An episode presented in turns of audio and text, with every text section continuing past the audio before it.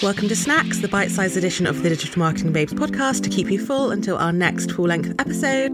I'm Amber, and today I'm going to be talking to you about imposter syndrome.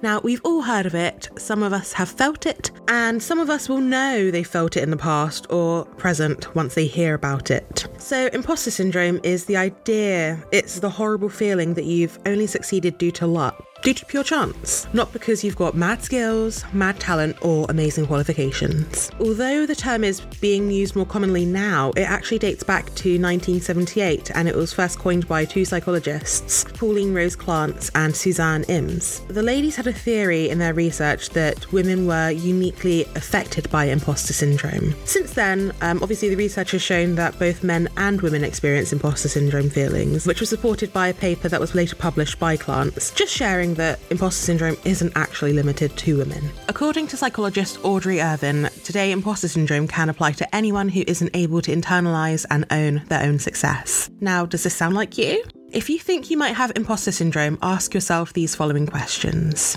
Do you agonize over the smallest mistakes or flaws in your work? Do you attribute your success to luck or outside factors? Are you very sensitive to even constructive criticism? Do you feel like you'll inevitably be found out as a phony? I mean, come on, guys. Do you downplay your own expertise, even in areas where you are genuinely more skilled than others? If you have said yes or even maybe to any of the above, I genuinely think you could be, like me, an imposter. Um, so I feel like the best way to help people out is to share a personal story. So I've genuinely struggled with imposter syndrome recently. I also can't speak. It's early in the morning, but I just feel like sharing, okay? Um, so pre-pandemic, I could have been terrible at my job, but no one would have ever told me I was. Like, I would go in, do my job, send my work off, and get an email of thanks, and off I go.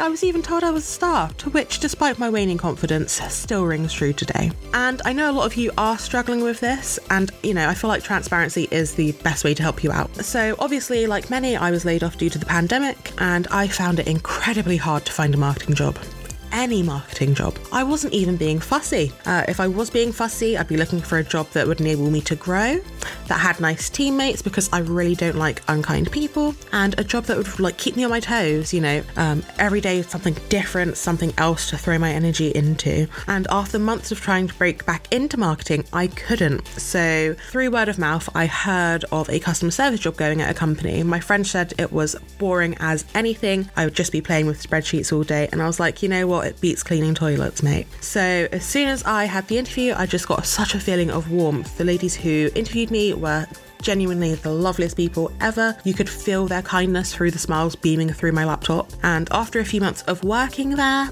um, a social media executive role came up in this company. Now, my skills didn't match everything that was requested, but I thought, look, Amber, you don't try, you don't get. So I hounded HR to apply because I was so gutted that I couldn't get back into marketing that I signed up to train to teach.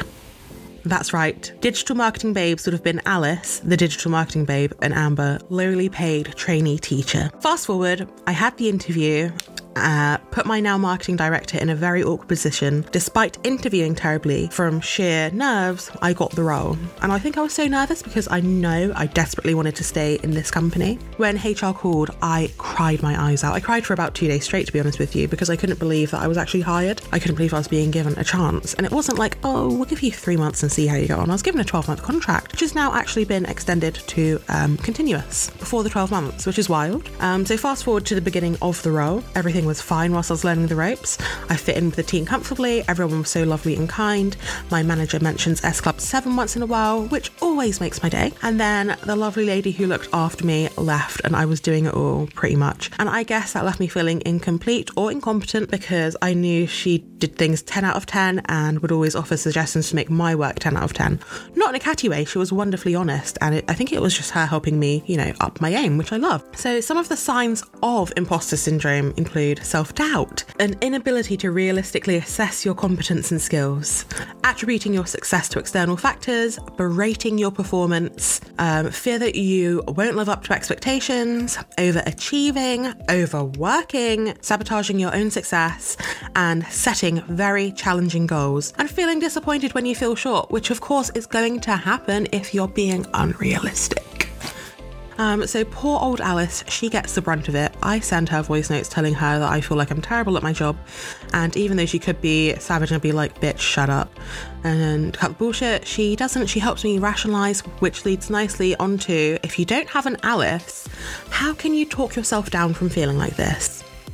So Number one, share your feelings. I feel great after sharing mine with you guys. I don't know how you feel, but hey, talk to other people about how you're feeling. These irrational beliefs tend to fester when they're hidden and not talked about. They're just in your mind, growing and growing and growing, and it's just not healthy. Focus on others. Whilst this might be counterintuitive, try and help others in the same situation as you. And again, I felt uh, we had a DM last week about imposter syndrome, and Alice was like, Amber, someone's asking about it, and I was like, sis, pass the mic.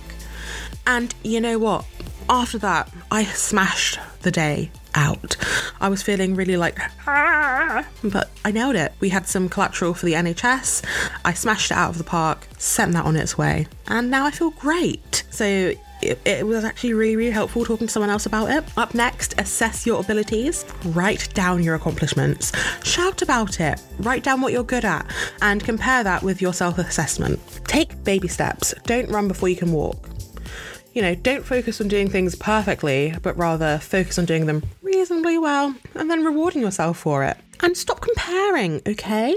Every time you compare yourself to others on LinkedIn or Instagram, you're going to find fault with yourself. And you know what? They might be paying someone else to do their work, so actually it's not Tina's page or they might have stolen that from someone, or they might be feeling the exact same way as you and you just don't know. This is just them trying to level up. So don't compare yourself to them. You be you, okay? And just, and also like stop fighting the feelings, okay? Don't let them hold you back because you know what? You know what? Don't let the fear of striking out keep you from playing the game. That's right. Okay? Try and lean into these feelings of not belonging. It's only when you acknowledge them that you can start to unravel those core beliefs that are holding you back, and then you can get to the bottom of what it actually is. And then, yeah, just don't let it hold you back. Just keep going. Um, and if you are feeling like this, send us a message, to let us know. Sharing is caring. Um, I'm more than happy to talk to anyone about it and help you out because it's such a bad way to feel. But hey, we're all um, really great at our jobs because we have them. And there are lots of other people out there who desperately want our jobs, who don't have them. And I'm sure if I wasn't good at my job, they would be like, bye, Amber, we're hiring someone else. Because that's what they can do. But they haven't yet. So I must be good at my job. And you are too. You're great. I love what you did the other day. It was really, really nice. And if I saw you in real life, I'd give you a star to let you know that you are a star. Because everyone deserves a sticker. If you want a sticker, DM us and I will post you a postcard and a sticker, okay? And that is a promise.